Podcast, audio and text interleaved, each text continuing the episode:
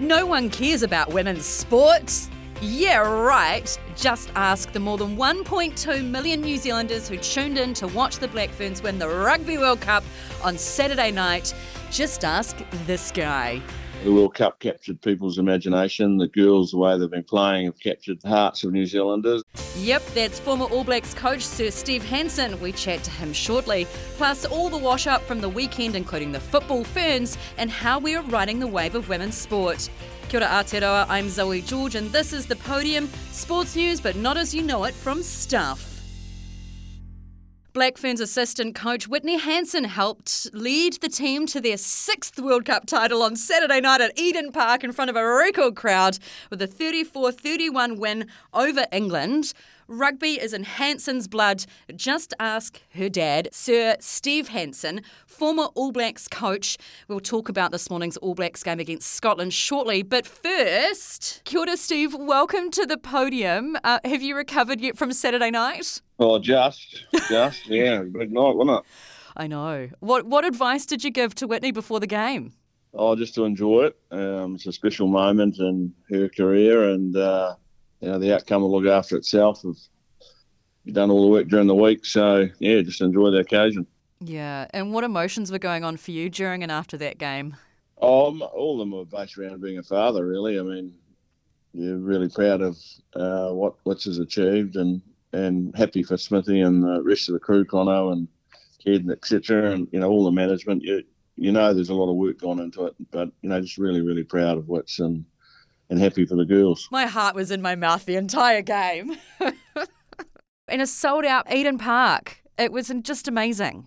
Yeah, well, if anyone had said that you know uh, women's rugby would have sold Eden Park out uh, like it had, um, you know, 20 years ago, everyone would have said you're crazy. But that's where the game's gone, and you know the World Cup got captured people's imagination. The girls, the way they've been playing, have captured uh, the hearts of New Zealanders, and you know there's an organic feel about women's rugby that uh, has now moved on from the men's game, and you know mums and dads and the crowds are different, and the expectations are different, and, and that allows everybody to just be themselves without you know f- fear of criticism. Yeah, that was one of the things, right? The authenticity of the players. You could feel it.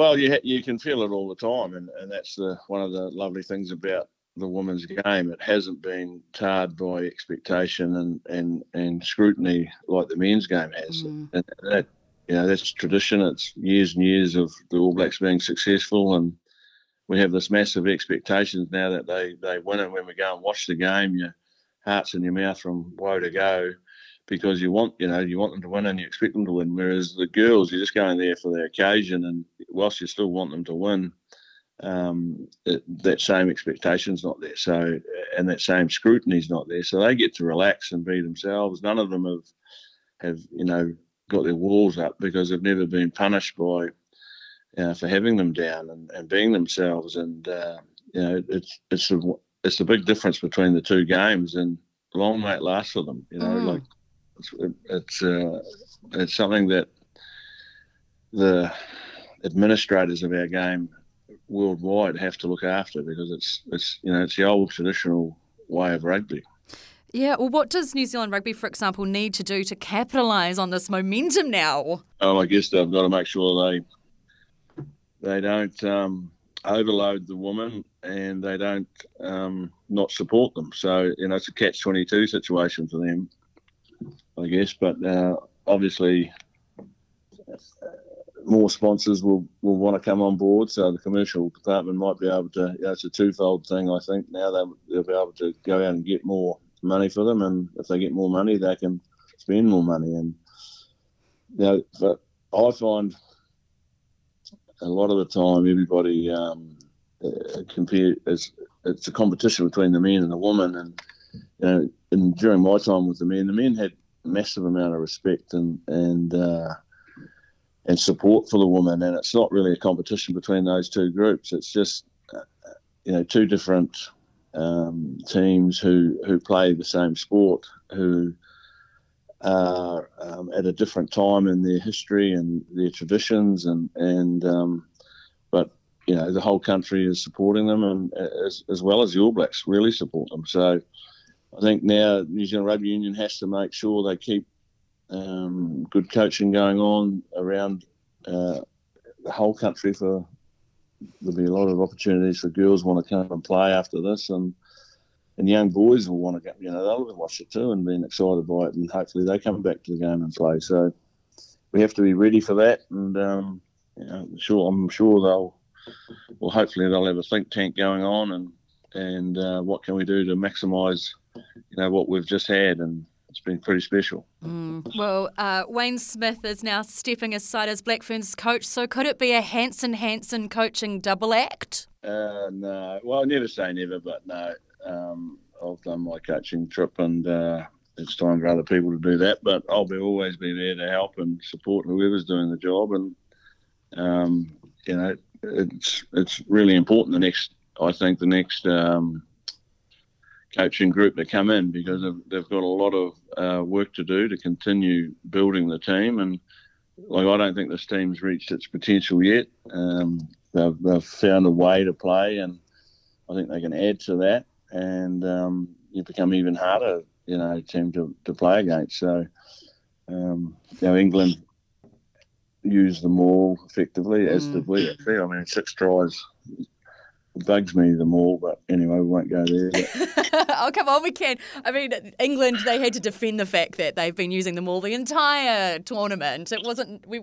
it's exactly what we were expecting, but every line out pretty much in their 22, I think all the Black Ferns fans just kind of held on to their tongue because it was just, mm. yeah, you know, and that's well, what the they. fact that six tries scored in, in, a, in the final of a world tournament through throwing into the line out of mauling tells you that it's too easy to do it. Mm. It's very hard to defend them, and uh, you know we scored two ourselves. So um, look, you can't blame England for doing it. You can't blame New Zealand for doing the two they did, but mm. I think they need to change the rules a little bit. But anyway, that's another day's story.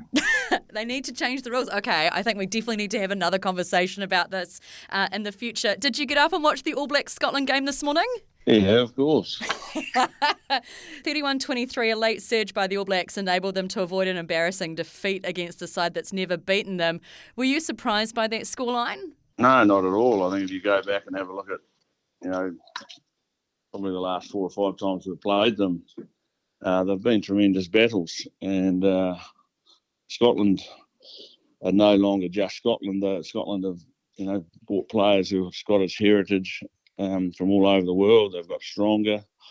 Uh, they've risen the bar. They've beaten a lot of teams, other teams around the world, and they're hard side to play in Murrayfield. And um, you know, we always have used that game to give people an opportunity, and that's the only way we can develop our players is take that risk. And you know, Fozzie was brave enough to do that again last night, and you know, the All Blacks, whilst you said you know an embarrassing loss, they didn't lose. Like, and I found listening to the commentators mm. last night a disgrace. You know, the, the, the way they were talking about the players and the game.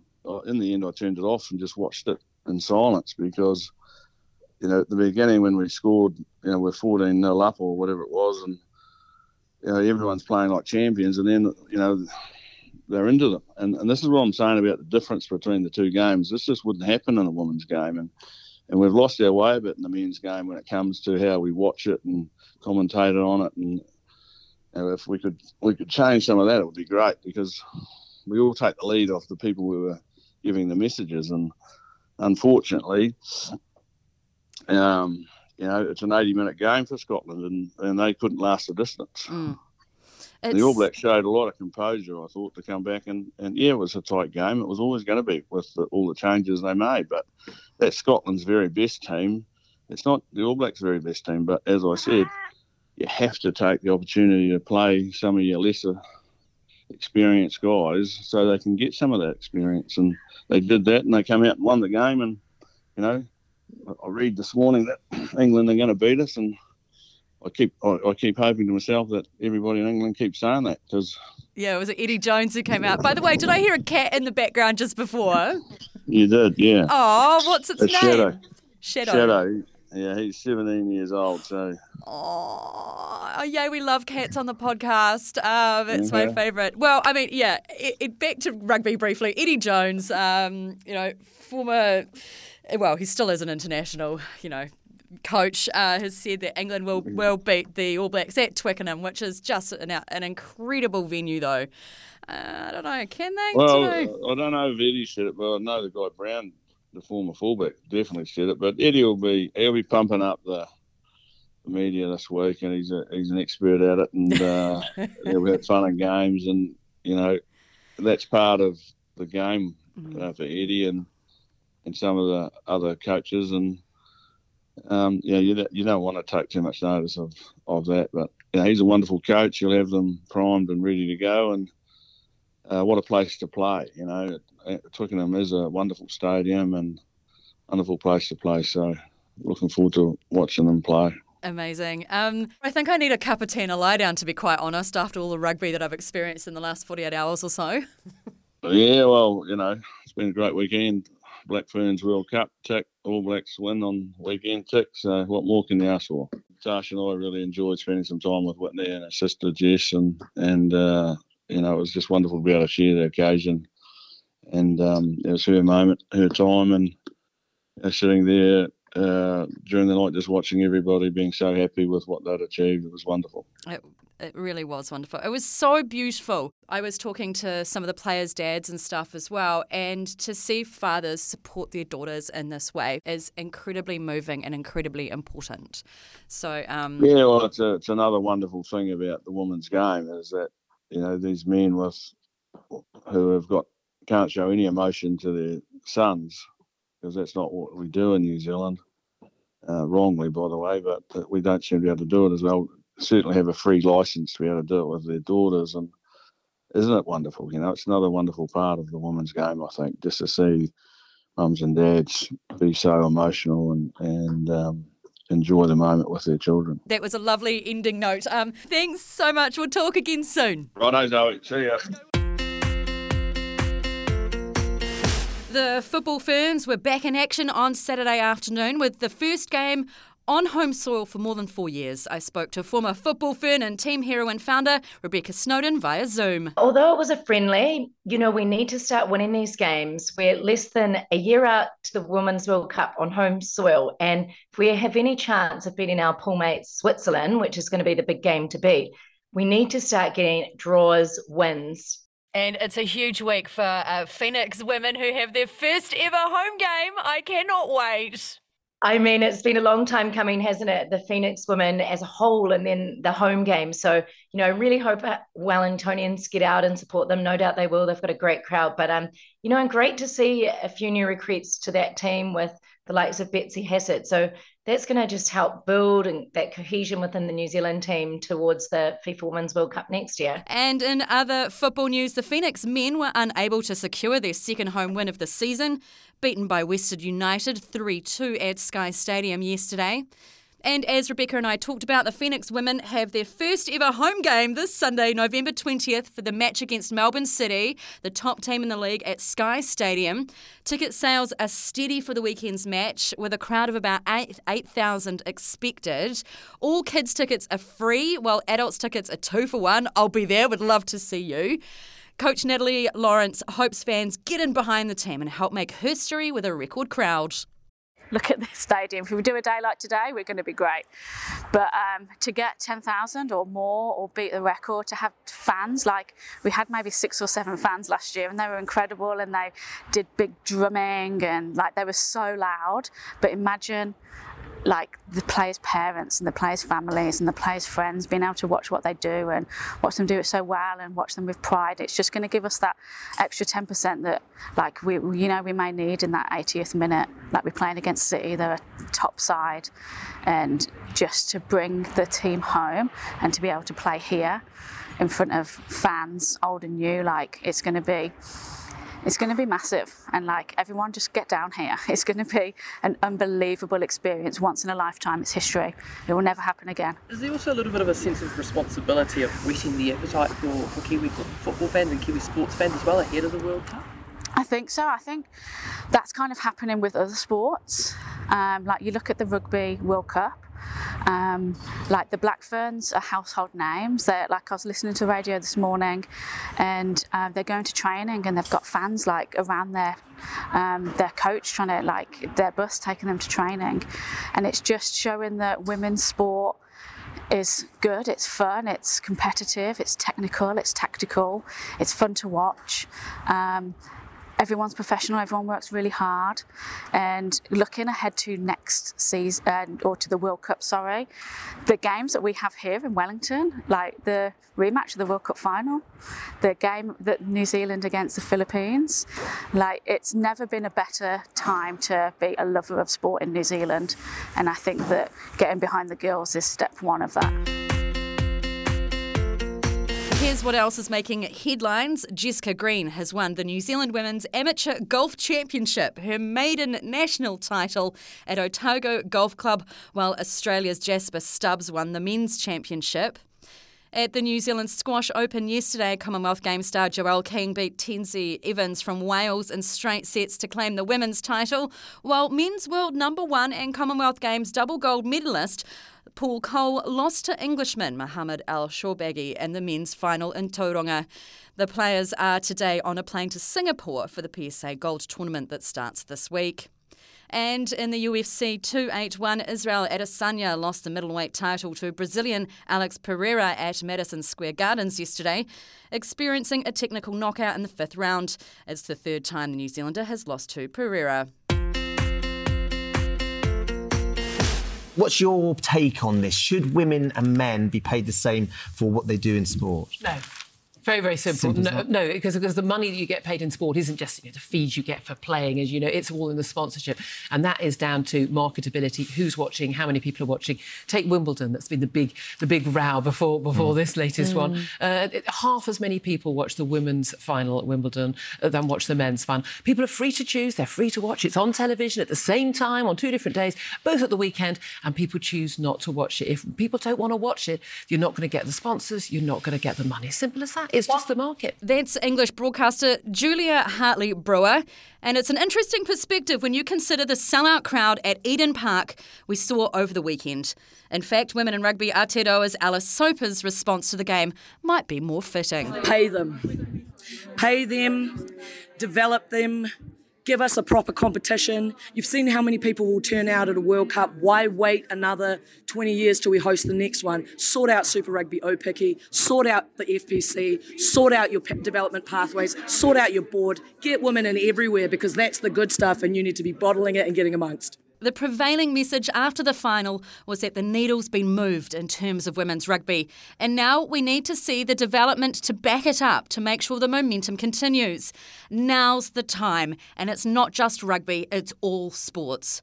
When more than 87,000 people packed Wembley for the Women's Euros final earlier this year, it was the biggest crowd for a Euros match ever, men's or women's.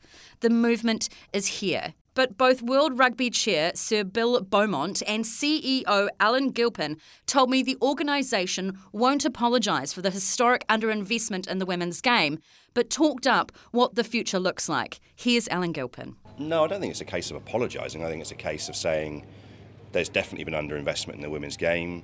Um, that is uh, not only something we've got an opportunity to change and be positive about and look for, but also let's understand why let's understand the realities of the of the challenges that's created. You know, in terms of the opportunity we've now got. You know, again, I, I think I said this at the end of, a, of the summit yesterday. You know, what we've tried to do in the last few days and in the last six weeks is not only show the world how amazing women's rugby is, but be really candid about where we are right now and where we're trying to get to. And I think if we're honest about that and, the, and some of the underinvestment that's led us to where we are now, is an opportunity to say, okay, well, how do you go about changing that sustainability? It's not just about throwing money at it, it's about putting the investment in the right places. It'll no doubt be a topic of discussion at the International Workgroup for Women in Sports Conference, which kicks off today in Auckland, bringing together global and local sporting leaders.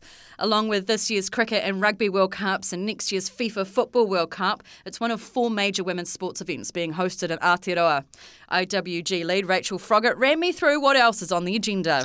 I think there's a couple of big topics. Um, one is the emergence of women into leadership positions. So providing an um, opportunity for women to be at the governance table, at the board table, you know, being able to make decisions to influence decisions that that international and national sports organisations are making, but not just women, you know, as, as a as a single concept. Women is in as multiple different forms. You know, mothers, women of different ethnicities, women of able-bodied and disabled. You know, the more diversity of women at the table, the more of our communities that can be represented. And then, in addition to that, there are going to be some of the, the biggest topics in the world around women in sport discussed in quite extensive length. Things like the inclusion of transgender athletes, things about gender identity, you know, things about safeguarding and making sure that women and girls are safe in, in environments of sport. You know, uh, it's it's going to be quite intense. Um, and, and, and one of the reasons we have 500 speakers is because they speak in teams of three to four. And we did that on purpose so that we have multiple different viewpoints on the same topic. So there could be some quite uh, heated discussions, which will be great for furthering the movement. We also discussed the greater visibility of women's sport through increased media coverage. And just um, with new research released uh, this week or late last week, Sport New Zealand has found that the coverage of women in sport in media is now at 20 25%. Huge jump from just a couple of years ago when it was 11%. What do you make of those stats? Absolutely enormous to have been shifting from around 11% in 2016 to 25% now. It, it, you know, it really is a barometer for the public mood because the consumption of women's sport has changed so dramatically that the, the media organisations have had to shift with that. But vice versa, we know these active strategies, you know, stuff is a really perfect example of this, of really intentionally making positive shifts within the newsroom to make sure that women in sport are, are covered. And I think that that's amazing, and, and the credit should go out to those organisations that are making those those permanent changes. The International Work Group for Women in Sport is in Auckland until Thursday afternoon. I am going to be there. It's going to be an incredible event. Hi, producer Jono. Hello, Zoe. Uh, I must admit, it's like back to back women's. I'm living my best life right now. You, are fizzing in ways I've never seen before, so I'm living for this energy. The Rugby World Cup, we had the Cricket World Cup earlier this year. I was at the final of that, um, although New Zealand wasn't there, but it was still exciting. The Rugby World Cup you know, IWG, FIFA next year, you know, it's amazing. It's an exciting time. And I tell you what, like I watched the final on Saturday night and it was such a great vibe to see a the crowd at the stadium and you could feel that energy like through the TV. But I watched it with my South African in-laws and they had never watched a rugby game until that game. Really? Yeah, not a single game, Springboks whatever, they they had just never sat through a whole rugby game. And all they kept saying was how skillful the women on field were and how enjoyable the game was to watch because it seemed like everybody was having fun.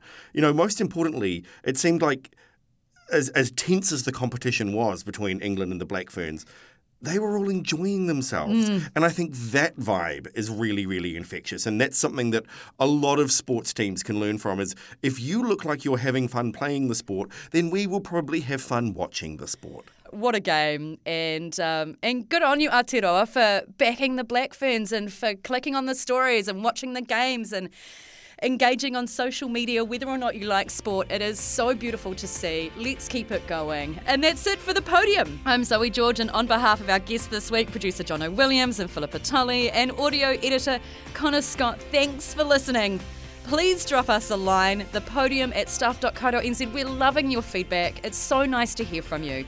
We'll see you soon. Ngā go well.